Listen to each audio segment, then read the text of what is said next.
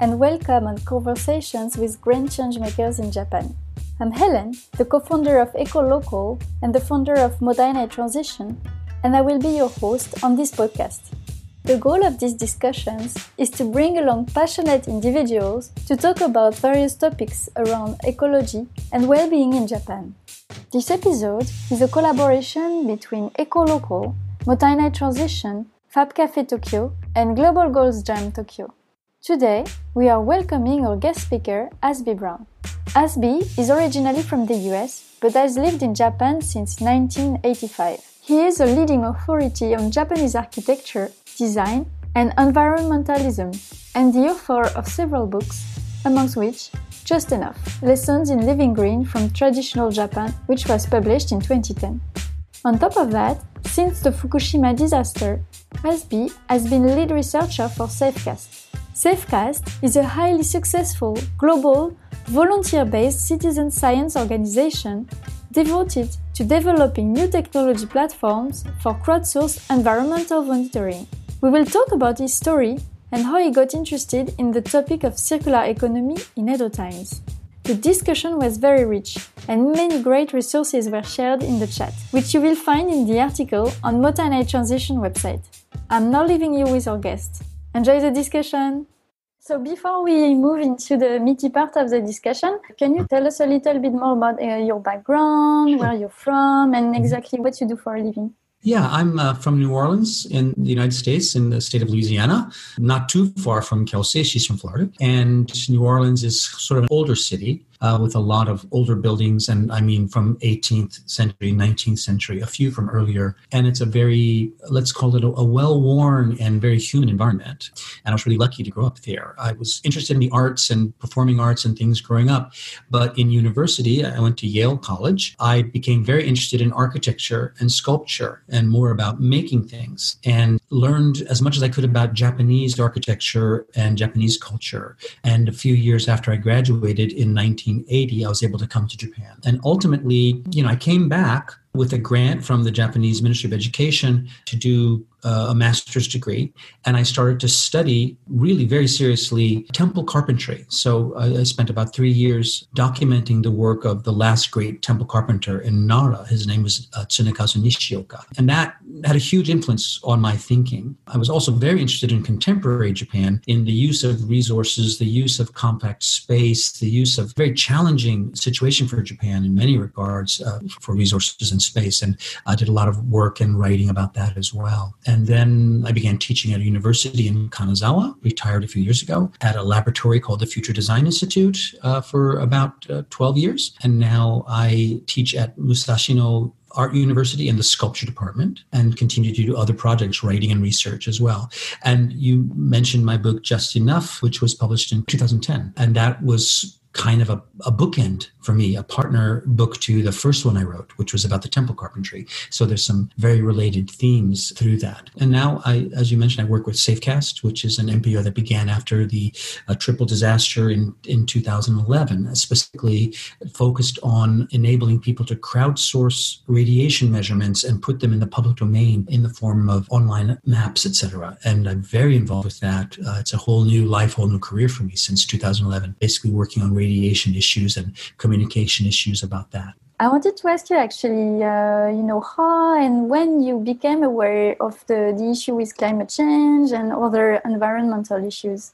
Uh, very early, actually. I would say I was lucky in university to meet people through architecture, you know, other architecture students who were interested in recycling issues, who were interested in self sufficiency, in sustainability. And again, we're talking the late 1970s. So, in some ways, these were sort of very new ideas for a lot of people. And we, you know, I did many projects that were totally done with recycled materials, like going into buildings that were being demolished and taking the stones and bricks and things like that to reuse in building houses and things like that. And also working on projects with solar power and, you know, self-sufficient farming and things like that. I've always maintained an interest in it. And um, Japan was a very rich source of ideas uh, for that.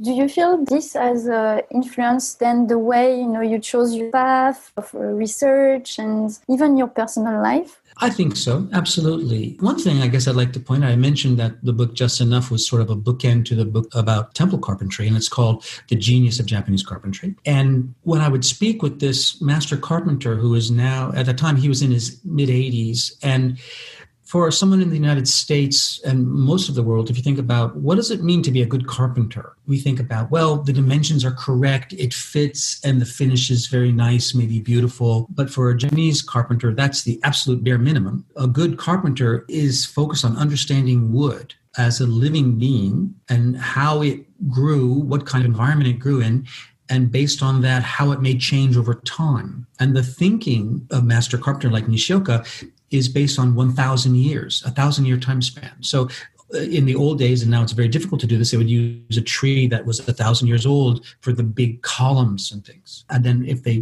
build the building well, then that building can be used for a thousand years or more. And in Japan, we have several buildings, including the one Yakushiji Temple in Nara, which Master Nishioka was rebuilding when I was studying his work, and another one called Horyuji, and they're 1,300 years old. And for us, you know, this building for that sense of permanence or that sense of time is very unfamiliar. But for him and for these carpenters, it was a matter of course. So this idea of, yeah, what we do now, our own life and our own time is fairly insignificant compared to this time span of doing something enduring for the future. So that was really you know, eye opening for me and, and kind of shocking in a way. In my conversations with Master Nishioka, when I would ask him, well, why do you do it this way? Or why do you leave a gap here in this part of the, the building?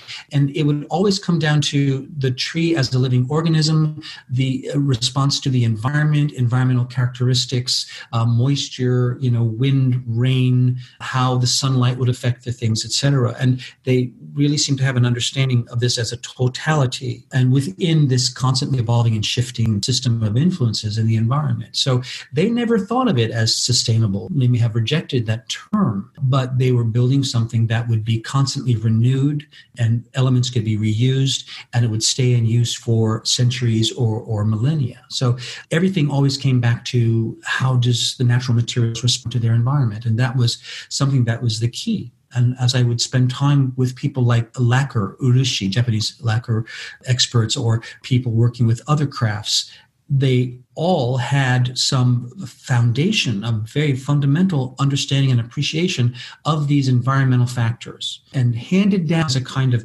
oral tradition of understanding the relationship among things in the, the natural world. But they all were concerned about this and, you know, spoke about things in terms of whether they were alive or not alive. So lacquer artists talk about the lacquer being alive, uh, which in the case of lacquer actually is because it has enzymes in it that are actually alive while it's being you know made so that was really a very big a formative you know lesson for me and, and, it led to ultimately my focusing on edo period and how they dealt with their great environmental challenges to make what was really kind of a model of sustainable society or circular economy that lasted about 250 years you were starting to mention circular economy. What does really circular economy mean for you?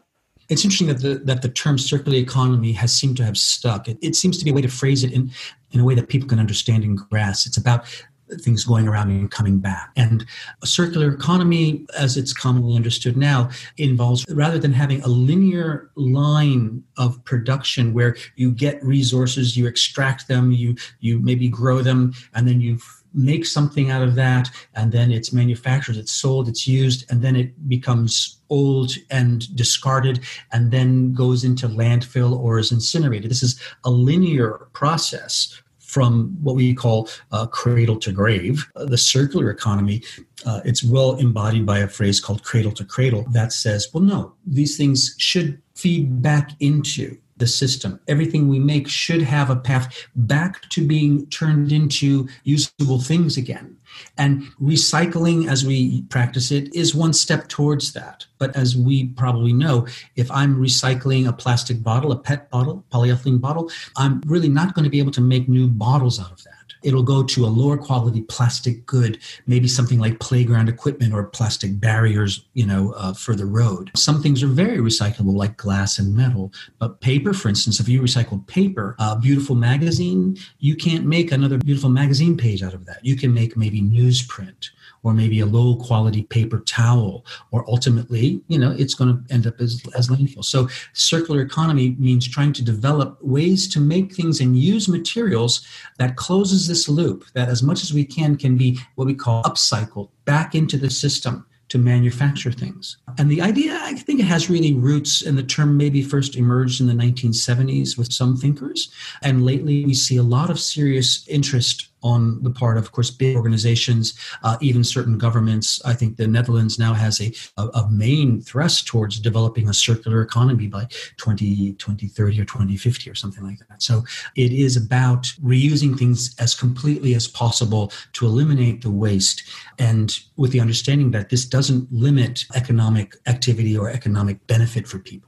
What made you actually want to talk about circular economy in the Edo era and how did you discover more about that? It's connected with what I mentioned earlier about this notion of building with a sense of time of a thousand years and also dealing with incredible limitations on resources. And I had heard lots of anecdotes, you know, comments by different people as I'm researching architecture or researching crafts, where people say, oh, you know, in the Edo period, they recycled a lot. Or the Edo period, they did things this way, or they did things that way. They used human waste for fertilizer. And I sense that there was a big story there. If we could understand more completely how they did what they did, actually what they accomplished and how they did what they did. So I began to study that. And the real impetus for me was had been invited in 2006 to a sustainability conference in Sun Valley. And I was invited by uh, William McDonough, who is an architect who works very well. I mean, he has done very good things with uh, sustainable design, also has pushed the cradle to cradle methodology. And I think the sponsor was Teresa Heinz, who was the heiress of the huge Heinz uh, fortune from Pittsburgh and did a lot to fund and remediate former factory sites in Pittsburgh. Very interesting uh, person. So as I was talking with these sustainable experts from you know around the world, working in different areas, one person on agriculture, one person on forestry, one person on water, and they were talking to each other in a shared language and I got the sense that, you know, they were ready to build on each other's knowledge and do it in a cooperative way. And I was presenting about compact home design in Japan.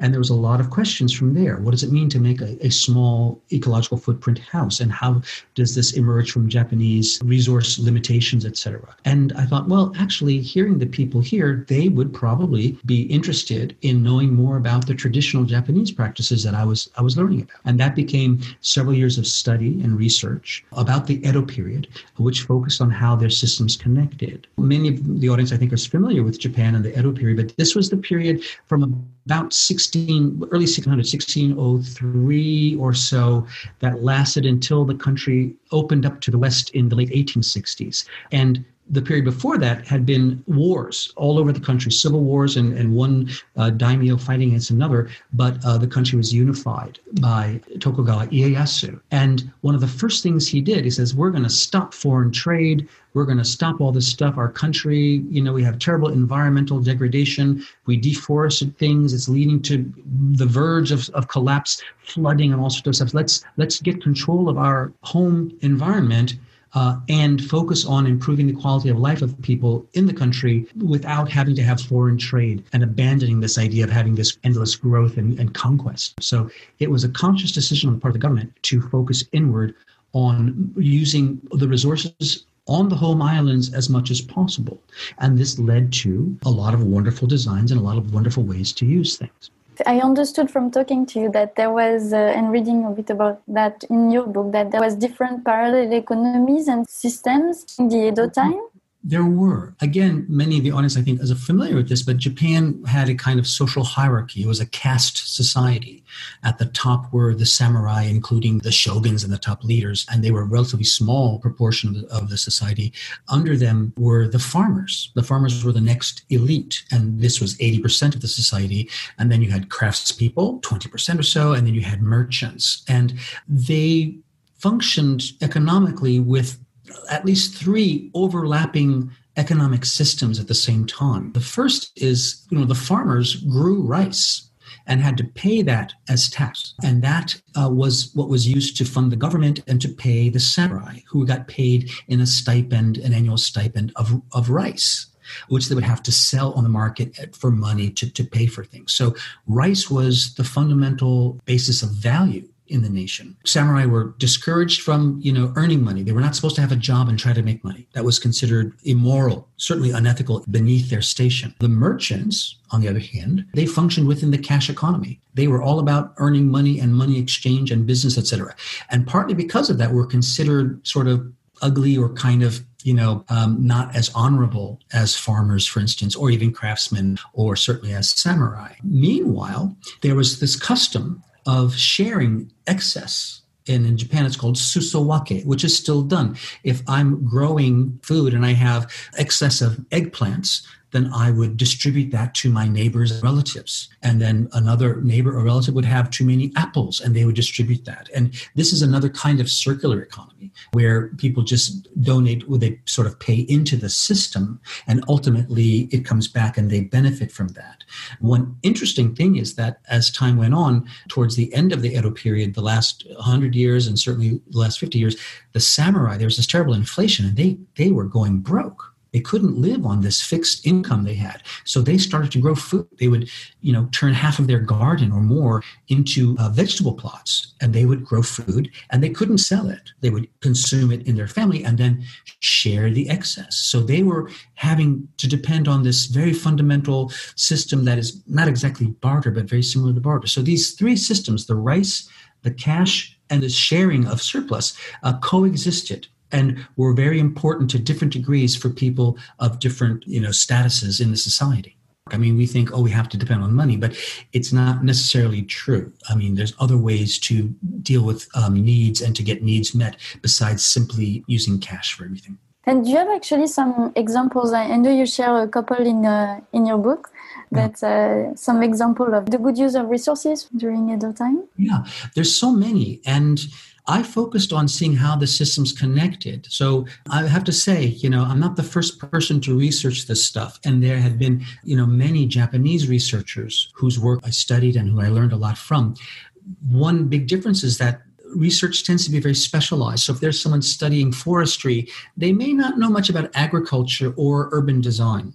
If someone is studying, you know, water systems, they may not know much about waste management, for instance. So um, I sort of tried to see how these systems linked up because they're all connected. There are simple examples, like if you think of water and energy and uh, forests or trees and waste and other things as sort of different poles on a circle, there's lines or vectors that can connect them. So, for instance, a vector that could connect water and energy would be making hot water if you're going to make hot water, you need to put energy, unless it's a natural hot spring, and that requires fuel. And Japan basically uh, was using wood for fuel and, and, maybe charcoal. It's before the uh, fossil fuel era. And they were also trying to preserve forests at the same time Edo period. So they were trying to minimize the use of fuel. So people in the rural areas, they would uh, only be allowed to gather wood that had fallen naturally in the forest. And there, there is something called the Satoyama, which is the sort of forest area around the village, which was used for resources. They could pick foods, you know, various wild vegetables, and they would gather their firewood and other things there. They weren't allowed to cut trees to make fuel, so they had to preserve it. People in the cities would burn charcoal uh, which was actually a form of income for people in the rural areas. They would make charcoal from the wood and they would be able to sell it. But anyway, if you're making hot water, you want to save the fuel and save the hot water. Uh, one result is the Japanese public bath system, the Sento, which still exists these days, where people go to the public bath and they were very hygienic. And every neighborhood in the cities had public bath, and you'd go and you'd pay a certain amount of money. If you have a big tub with hot water, maybe in one day, uh, up 200 people or more could use that hot water. And they would scrub outside the tub, and that kept the water fairly clean. If you have a big tub, a public bath, and everyone's using the hot water, you're minimizing the amount of fuel compared to if they were all making hot water for a bath at their own home.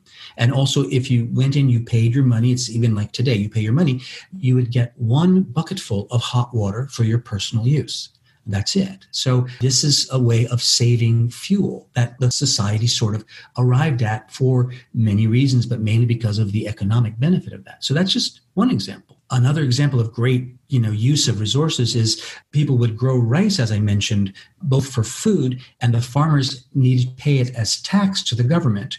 Uh, so, of course, the rice kernels themselves are used, but rice has a husk on each kernel that would be removed and then had lots of uses. They could use it for abrasives or use it for many things. You could eventually compost it, for instance, or you could even burn it for fuel. And then there's bran on the rice. I mean, we understand, I think most of us, that brown rice is more nutritious. And even in Japan, people in the rural areas would prefer brown rice if they had it.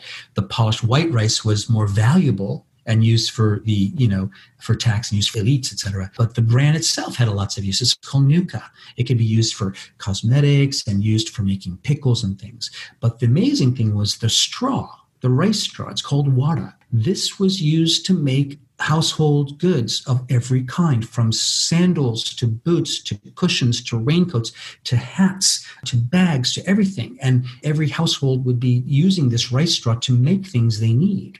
Uh, and it's fully used. And then when it's worn down, it, it needs to be replaced. Then that could then be composted and put back into the agricultural cycle, or it could be burned also for fuel and would leave an ash that was rich in potassium. And then they would take the ash and save that. And that could be used for pottery or for metal making and things. So this stuff was constantly, constantly being reused and a very, very thorough use of the materials. And if I give one more example, buildings. I mean, Japanese buildings, I talked about the temples that I was studying. They're built with joints and pegs and wedges to hold them together. And it means they can be dismantled. And this process of dismantling them was important for periodic maintenance. They would go through and say, oh, this piece has got some termites in it or this one's rotten and they could dismantle it and, and replace it it also meant that the building could be entirely dismantled when it was you know had to be destroyed. And the big beams and columns had a high value, a resale value. And there were lumber yards in the cities like Edo, which was what Tokyo was called before, that sold only recycled lumber. And so if I needed to build something, I could talk to the carpenter and say, don't buy new wood, you know, use recycled wood for this. And he could get it. And the building system of Japan was very modular with very kind of a systematic dimensions for things. So it was kind of easy to reuse stuff. Roof tiles, could be reused easily. Every metal fitting the gutters and stuff, that could be reused. Floorboards, these big thick boards could be planed down smooth and reused. Things like bamboo that might have been used for wall covering or as details in the house might even be prized. It might even get a lot of money if a tea master would find that it was particularly beautiful and wanted to use it for the tea ceremony. The walls are made of clay, kind of clay plaster. That would be crumbled off. And of course, you could just strew it across the garden if you want, or a lot of that would be reused and mixed in with new clay. The people who were the wall plasterers, they preferred to use a certain proportion of old clay from old walls to mix in with the new walls. So almost everything was reused. And, uh, you know, it's so different from the day. If you want to knock down a concrete building, you know, you can crumble it and pulverize it. And then what are you going to do? You're going to make landfill. Although there is some developments for finding other ways to use that. So total reuse of buildings, no matter uh, when and where they were constructed. And, again, I want to stress that my interest in this and what I hope people take away from, you know, my writing on it is not that, oh, we should go back to the old days. You know, we should live in old Japanese houses. It's the thinking behind it, where we talk about the notion of killing two birds with one stone. And in Japanese, it's called isseki nicho. And I was learning that in Japan, it was more like killing five birds with one stone. That solutions that lasted lasted because they solved or helped solve many problems at once and understood the interconnectedness of the problems. So I call them multi-form solutions. And I hope that people learn to sort of think in that way, that designers can think in that way. Actually, there's a, an interesting question uh, or comment in the chat about the water management. Yeah. How did people took the water and then put it back to the rivers, like in a clean way? You know, water management was really very sophisticated in Japan. And, you know, the country did not have a lot of resources and still doesn't, but it was had a lot of water, good water. Fresh water, steep mountains, the water is moving very quickly, so there was always a very good fresh water supply. But they took care not to pollute it. So for instance, our solution to toilets is to use water to flush things into the rivers or whatever, and then you may have to take that and purify it, and it's a very laborious and wasteful system. Uh, they didn't do that. They simply would use a latrine and take that human waste out and have it composted, which would kill most of the pathogens, and then they could reuse it in agriculture. Uh, so they avoided polluting the water very much. In household use, uh, for instance, farms were very interesting. Japanese, I mean, farms everywhere are really interesting, especially pre modern, farms. In many places of the world have a similar kind of thinking and, and understanding. But for instance, water that was used in the house for washing, like in the sink, that would then be brought into the farm pond. Every farm had a pond, which was not for drinking, but for basically meeting almost every other need for water, for washing, etc., or for soaking bales of rice to sprout them, etc. So things were designed that the water would go back into being available. And this was just kind of the way people did it. You know, there may be uses where they put it into a stream or something, but basically they would uh, try to make sure that water didn't pollute the rest of the environment.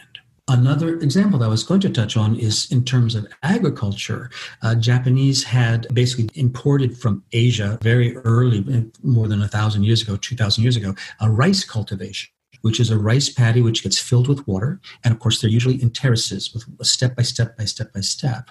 And you know these days you'd have an irrigation system that has pipes and concrete and stuff but at the time they needed to um, use the natural rivers and creeks to provide the source of water. It included finding natural ponds. It's what we call a tameike because when they want to fill the rice paddies, they need to do it quickly. So they'd have a sort of a natural pond, and maybe they make some extra channels to bring it through. Um, in more recent years, researchers have studied uh, the water quality of a system like this, and they determined that what in Japanese is called a dandan batake, so this sort of terraced rice field system, the water that would emerge at the end of that chain of terraces was basically cleaner than the water that went in which is kind of amazing. Now, the, nowadays, of course, we have, uh, you know, we use fertilizers and a lot of things that will change that. But in the traditional system, it acted as a water filtration system, much like natural wetlands do and the plants would take up um, uh, heavy metals and other pollutants, etc. So for me, again, it's like, wow, I'm not just saying we should just use rice fields to purify our water, but the notion that the water that comes out of a system like agriculture or maybe manufacturing should be cleaner than the water that goes in. If we adapted that value, uh, then a lot of our understanding of the problems would change. So this was another issue. And I, I think they were aware of this to some degree.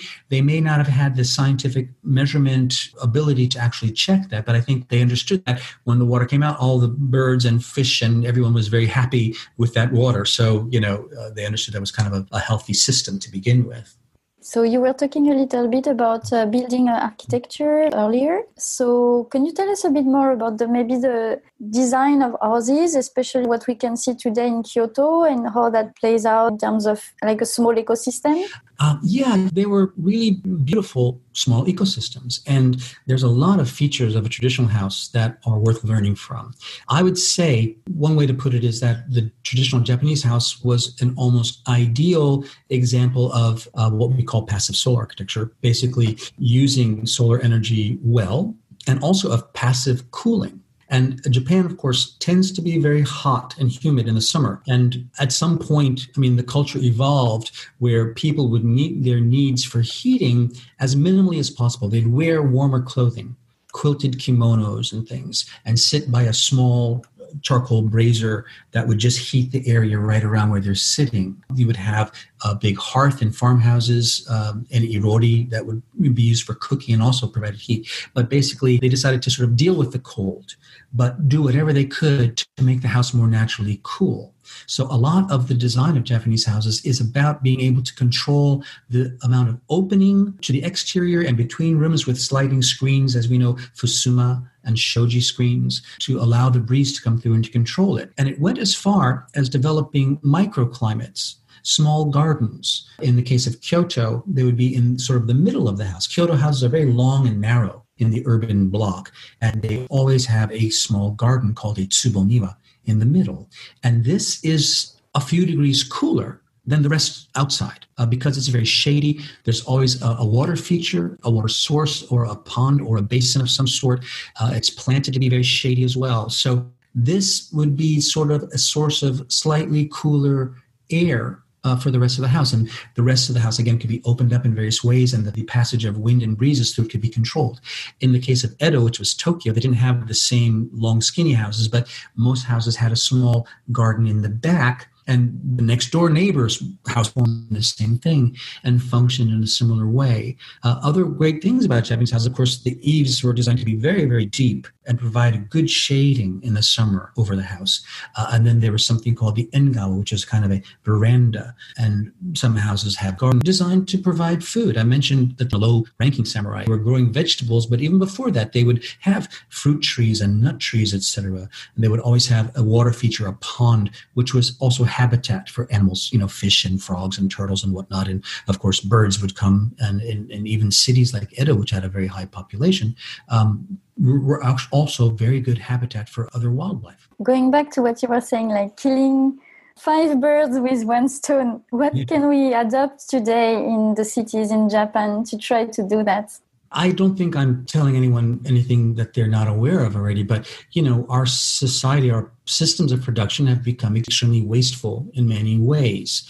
Uh, we have crises. I mean, the Edo period had similar crises. They had high population, but they managed to keep the population stable. Um, they had a bit of urbanization, but they had great limits to their energy supply, great limits to other resources. They had to figure out how to feed the population uh, so a lot was done to improve uh, farm productivity, but without using what we would call artificial fertilizers. Try to find ways to develop the systems of farming to provide more food, again, in a way that didn't pollute, that maintained the health of the overall environment. You know, we're facing a lot of the same issues. And I would say uh, production systems have been, again, one way more and more, you know, um, manufacturers, and because consumers are increasingly demanding it, are manufacturing everything from automobiles to appliances to make them more easily recyclable. And that's a very good thing uh, where you know they're made to be kind of more easily dismantled uh, and the metal parts can be easily recycled and some parts maybe less so but this is a very good thing. I think food production is something to focus on very much and we have had what we call the green revolution which is producing a lot of food and feeding a lot of people and has allowed great population growth.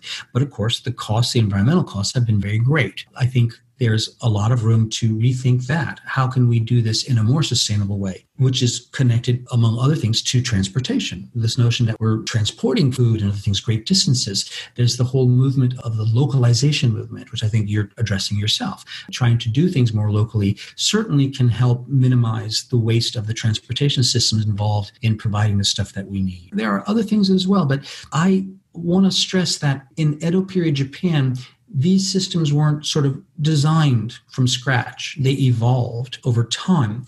Government had important roles. They could pass laws to say, you can't cut down trees in this forest. Or you farmers should learn how to grow cotton because you know it's more hygienic, etc. You know it, it makes better clothes and it'll improve your health if you're wearing cotton clothes, which actually happened uh, a few hundred years before that. But basically, it's economic necessity. People finding a way to maximize the use of things because of the cost savings that that leads to them. So people will have an economic incentive. And you know, there's an expression that people vote with their pocketbook. And it's really about that. It's, it's deciding that, oh, yeah, I'm going to decide uh, what I'm going to spend my money on based on these other considerations. Other big point is that there is an underlying value system, or there had been in Japan, which was anti waste. The idea of conspicuous consumption, with some minor exceptions of certain wealthy merchants and maybe daimyo, the, the lords, you know, they had to be very showy in their consumption. Basically, someone who was conspicuously consuming things was considered kind of an ugly person. They're not recycling, they're not taking care, they're not avoiding waste. And, and this expression mottainai that is in currency and part of our program here, um, this comes from that as well. And again, this is connected to some degrees to certain Buddhist thinking. And my title, the title of my book, Just Enough, actually comes from a sort of Buddhist expression, which is carved onto a, a water basin at Ryoanji Temple in Kyoto, which is Ware Tada Taru Oshiru. And it means I only need enough. I only know enough or only think about having enough. You don't need more than enough. So this is a fundamental value system. And for me, it, it's it's a very beautiful thing. But we hear time and again from people, well, this will never work. We have to, you know, have economic growth, et cetera, et cetera. The Edo period, actually, again, in terms of government policy, was consciously anti-growth. And this was tied to Confucian values of what does it mean to have good governance and to take care of people. You know, make sure people are having a good lifestyle, they're getting fed, they're having an improvement in the quality of their life. When do you think there was this shift from this kind of thinking to where we are today with this over consuming society? fossil fuel system came in. And then the class system broke down. You didn't have samurai anymore. And uh, they uh, kind of unleashed a better life. They wanted new stuff. I mean, Japan was always, especially in the merchant classes, always novelty driven, always looking at what's new and what's trendy. So this suddenly became throughout the society, and you had this manufacturing of inexpensive goods that could meet it. And this grew from the end of the 19th century into the 20th century and really changed the society very much.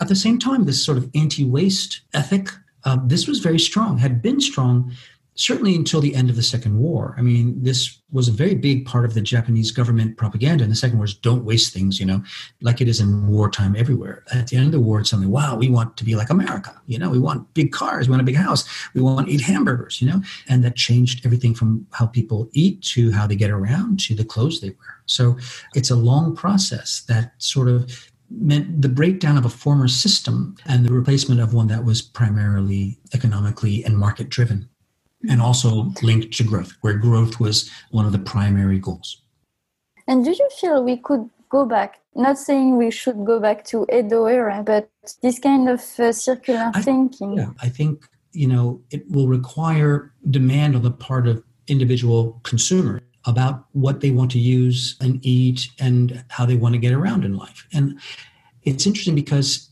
we see what happened during the last this past year with the isolation from coronavirus and the huge change in cities like Paris where suddenly they're becoming pedestrian and full of bicycles and people are reclaiming the streets. And this to me is really great. And i think there's about the importance of density in cities. I mean edo japan and osaka at this time were very dense for the time very, very densely populated. And we see now, you know, that densely populated cities, denser cities, are actually more efficient in terms of resource use, certainly energy use and other resources. The American model of the suburb with everyone has their own house and you have to drive there, we see the problems with that. And that hopefully can begin to change as well. There was a few more questions, but we are kind of uh, getting out of time. Porous pavements, that's a great one. Uh, the bath water in the washing machine, wonderful example. People still do that. That's a very circular Edo kind of idea. The pump from the bath to go to your washing machine. Like 60% of households do that here. Japanese cities, buildings have a shorter lifespan. Yeah, this is preposterous. Scrap and build system people are understanding here that they should build more permanently if they can. Um, yes, toilets where the water is used to wash your hands, wonderful. These are disappearing now though with washlets and other things. And more technically advanced toilets, I see this gradually, gradually disappearing. Rice husks can be used for good house insulation. What a brilliant mm-hmm. idea. People should be doing that as well. Um, let me look at some others. Um, the ability to reuse and rebuild behind what we see to this day, scrap and build that is probably true. This idea that yes, you can always rebuild it, and this is some sort of metabolistic process, could be feeding into this notion of yes, just take it down and put up a new one. But of course, missing this important factor of reusing the previous elements. Um, I see uh, Peter Bellers, hi Peter, uh, talking about the water. He was talking about oil. Yes, there was not much oil used in cooking in Japan. There was some, but it's true. So that wasn't polluting it, and almost no soap. It was like I said, nuka and other things abrasive used to wash things. Ellen MacArthur Foundation is a major force promoting circular economies, and I think doing very good work. Uh, people who are interested should pay attention to that. C.W. Nicol. He passed away. Uh, but his institute in Nagano, I think, is still still going on. Beautiful Forest Institute. David Suzuki is interesting. He's also very good friends with Keibo Oiwa, uh, you know, they they've written books together, uh, very interesting, very local, and also very Japanese influenced thinking, uh, very globally minded though. So very interesting people there. Transition towns are great. The Schumacher Institute in, in England, Satish Kumar, kind of a guru sort of figure, brilliant man. They've done very good work related to transition towns, etc., in the UK. And there is sort of Japan transition towns organizations. I don't know how active or what scale they're they're actually working on, but they are. So yeah. Other things that people want to read, I encourage you to read Cradle to Cradle by William McDonough and, and Michael Braungart. People who want to know about Japan in particular, I encourage them to read whatever they can find by Yuko Tanaka. Who's a friend of mine who I've learned a lot about. Uh, she has a, an essay called The Cyclical Sensibility of Edo Period Japan, which you can find online at Japan Echo. Other books are not translated to English, but very, very interesting thinker who looks at everything from information to, um, you know, fundamental values to textiles to everything else. There's a lot of other things about Japan in my book just enough. I have an extensive bibliography, uh, books about um, what people used every day in their household, books about forestry, uh, particularly by Conrad Totman of Yale University, who I learned a lot from about how the Japanese managed forests and, and developed regenerative forestry, where if you cut down a tree, you have to replant several more because they're not all going to survive. And how do you build a system to monitor the growth of these trees over 50 years, which means three human generations? So they developed all this stuff and made this beautifully regenerative forestry. Other things, uh, maybe people are familiar with the New Alchemy Institute, which was one of the things that really got me interested in this thinking back in the 1970s. It was run by John and Nancy Todd, and it's now pretty much ended, but they did what they called uh, bioshelters which were using uh, internal environments with what we call microclimates, introducing other pests and animals to take care of insects and stuff. For instance, having big tanks of water that were translucent that would grow algae. They were solar gain. They would maintain solar solar heat, solar mass, and then the sunlight would cause algae to grow and you put fish in there like tilapia which eat the algae and then you can eat the fish and the fish are pooping and then you can take that sludgy poopy water and use it to fertilize you know the plants that you're growing all within this sort of beautifully closed uh, ecosystem within a building. Beautifully innovative stuff back in the 70s and 80s so there's a lot of things that have influenced my thinking of this. And um, you know it's an ongoing thing. And i study japan but almost every pre-industrial culture in the world has similar thinking. And there's a lot we can learn from do you know any organizations in Japan, like more focused on Japan, that are looking at the space of circular economy? Yes, there, there's a few and, and of different types. Um, you know, I'm good friends with a guy, his name is Keibo Oiwa, and his Japanese pen name is Tsuji Shinichi, and he has something called the Namakemono Club, the Sloth Club uh, which is all about uh, slow life and localization. And he's a major proponent of localization. Among other things, he's very close and works with Helena Norberg Hodge, who uh, has done great work in uh, DOC. And she has a group called Futures, which talks about localization, localism, uh, and is a major proponent. So her writing, her work is good. There's also a Japanese chapter of the Local Futures Institute as well. There are others I am really interested in what happens in local regions in Japan. I mean, there are national umbrellas, but every time I go to the countryside and including Fukushima, there are groups uh, of people locally who are working on these issues out of the same sense of, of need and kind of emergency as we're discussing here now. So there's lots of places, lots of groups locally. There's permaculture groups, there's urban farming groups, there's all kinds of groups in Japan uh, doing this stuff. How do we actually uh, find those local groups? What's the best way to reach them? How this works is it for me, it's always been word of mouth. But I think if you go, and again, a lot of them are Japanese language only, uh, which may be a problem for some people. But I think if you look sustainability, you know, group, or if you look, you know, urban farming group, uh, you can find them and uh, and they're there and usually very approachable. You know, everyone wants to have people involved. There's many groups working on forestry issues. Japan forests are kind of in a terrible situation. Lots of abandoned forests. The wood is not being cut because you can import cheaper wood from Southeast Asia or other places. So there's lots of abandoned forests, and they were grown as monocultures. Only cedar, sugi, for instance, and these are not good forests. So there's a movement to cut this stuff and replant it as a mixed forest with mixed hardwoods and mm-hmm. coniferous trees, etc. So there's groups like that all over the country as well. It's about networking and hearing from people. There's something happening, and these people over there, you should get to know these people. And these people are doing straw bale architecture. There's a wonderful straw bale architecture association that helped me with my exhibition recently in Tokyo, and they're connected with people I know in other parts of the country who are doing traditional building. Uh, they're all sort of forming. And, and this is the thing I want to point out. This is happening on a grassroots level. Uh, and it's been happening in building for decades. I mean, government policy is important in certain ways, but they can't mandate very much, and people will not cooperate. But at a grassroots level, it's happening. Like, we like to do it this way. This way seems better to us. Uh, we feel better. It suits our value, it suits our sense of what we should do as humans for the future. So it happens on a grassroots level. Based on the questions, a lot of these are not many questions of the resources people are sharing, which is great. I mean, I say Yes. I feel like I'm preaching to the converted. uh, probably most of the people here get it already. And, and that's why you tuned in. Um, and it's always the skeptics that are difficult. And I believe me, uh, I have lots of cousins in the United States who refuse all of this. They just don't believe climate change is happening. And if it is, it's not humans, etc. It's really, really depressing um, how many people still feel that way. And it's people on the fence that need to be reached. And if they can be shown that you can change the way you live in a way that's beneficial for the environment, that does re- use resources better, for instance, and you don't suffer because of it. You know, you're not like eating more poorly or colder or wearing scratchier clothes or something. it's the designs are becoming more and more sophisticated and better and better all the time. People need to be persuaded that this can happen. Plus that there's economic benefit. Yes, I agree with you. It can be a joyful transition. Well, thank you, everyone. Right. Thank you so much. Okay. And uh, take care. Enjoy yourselves. Take care. Bye. Thank you. Thank you for listening. You will find all the notes from the discussion on Mottainai Transition website, mottainai-transition.com. If you like the podcast, don't hesitate to leave a rating on your favorite podcast app. Matane!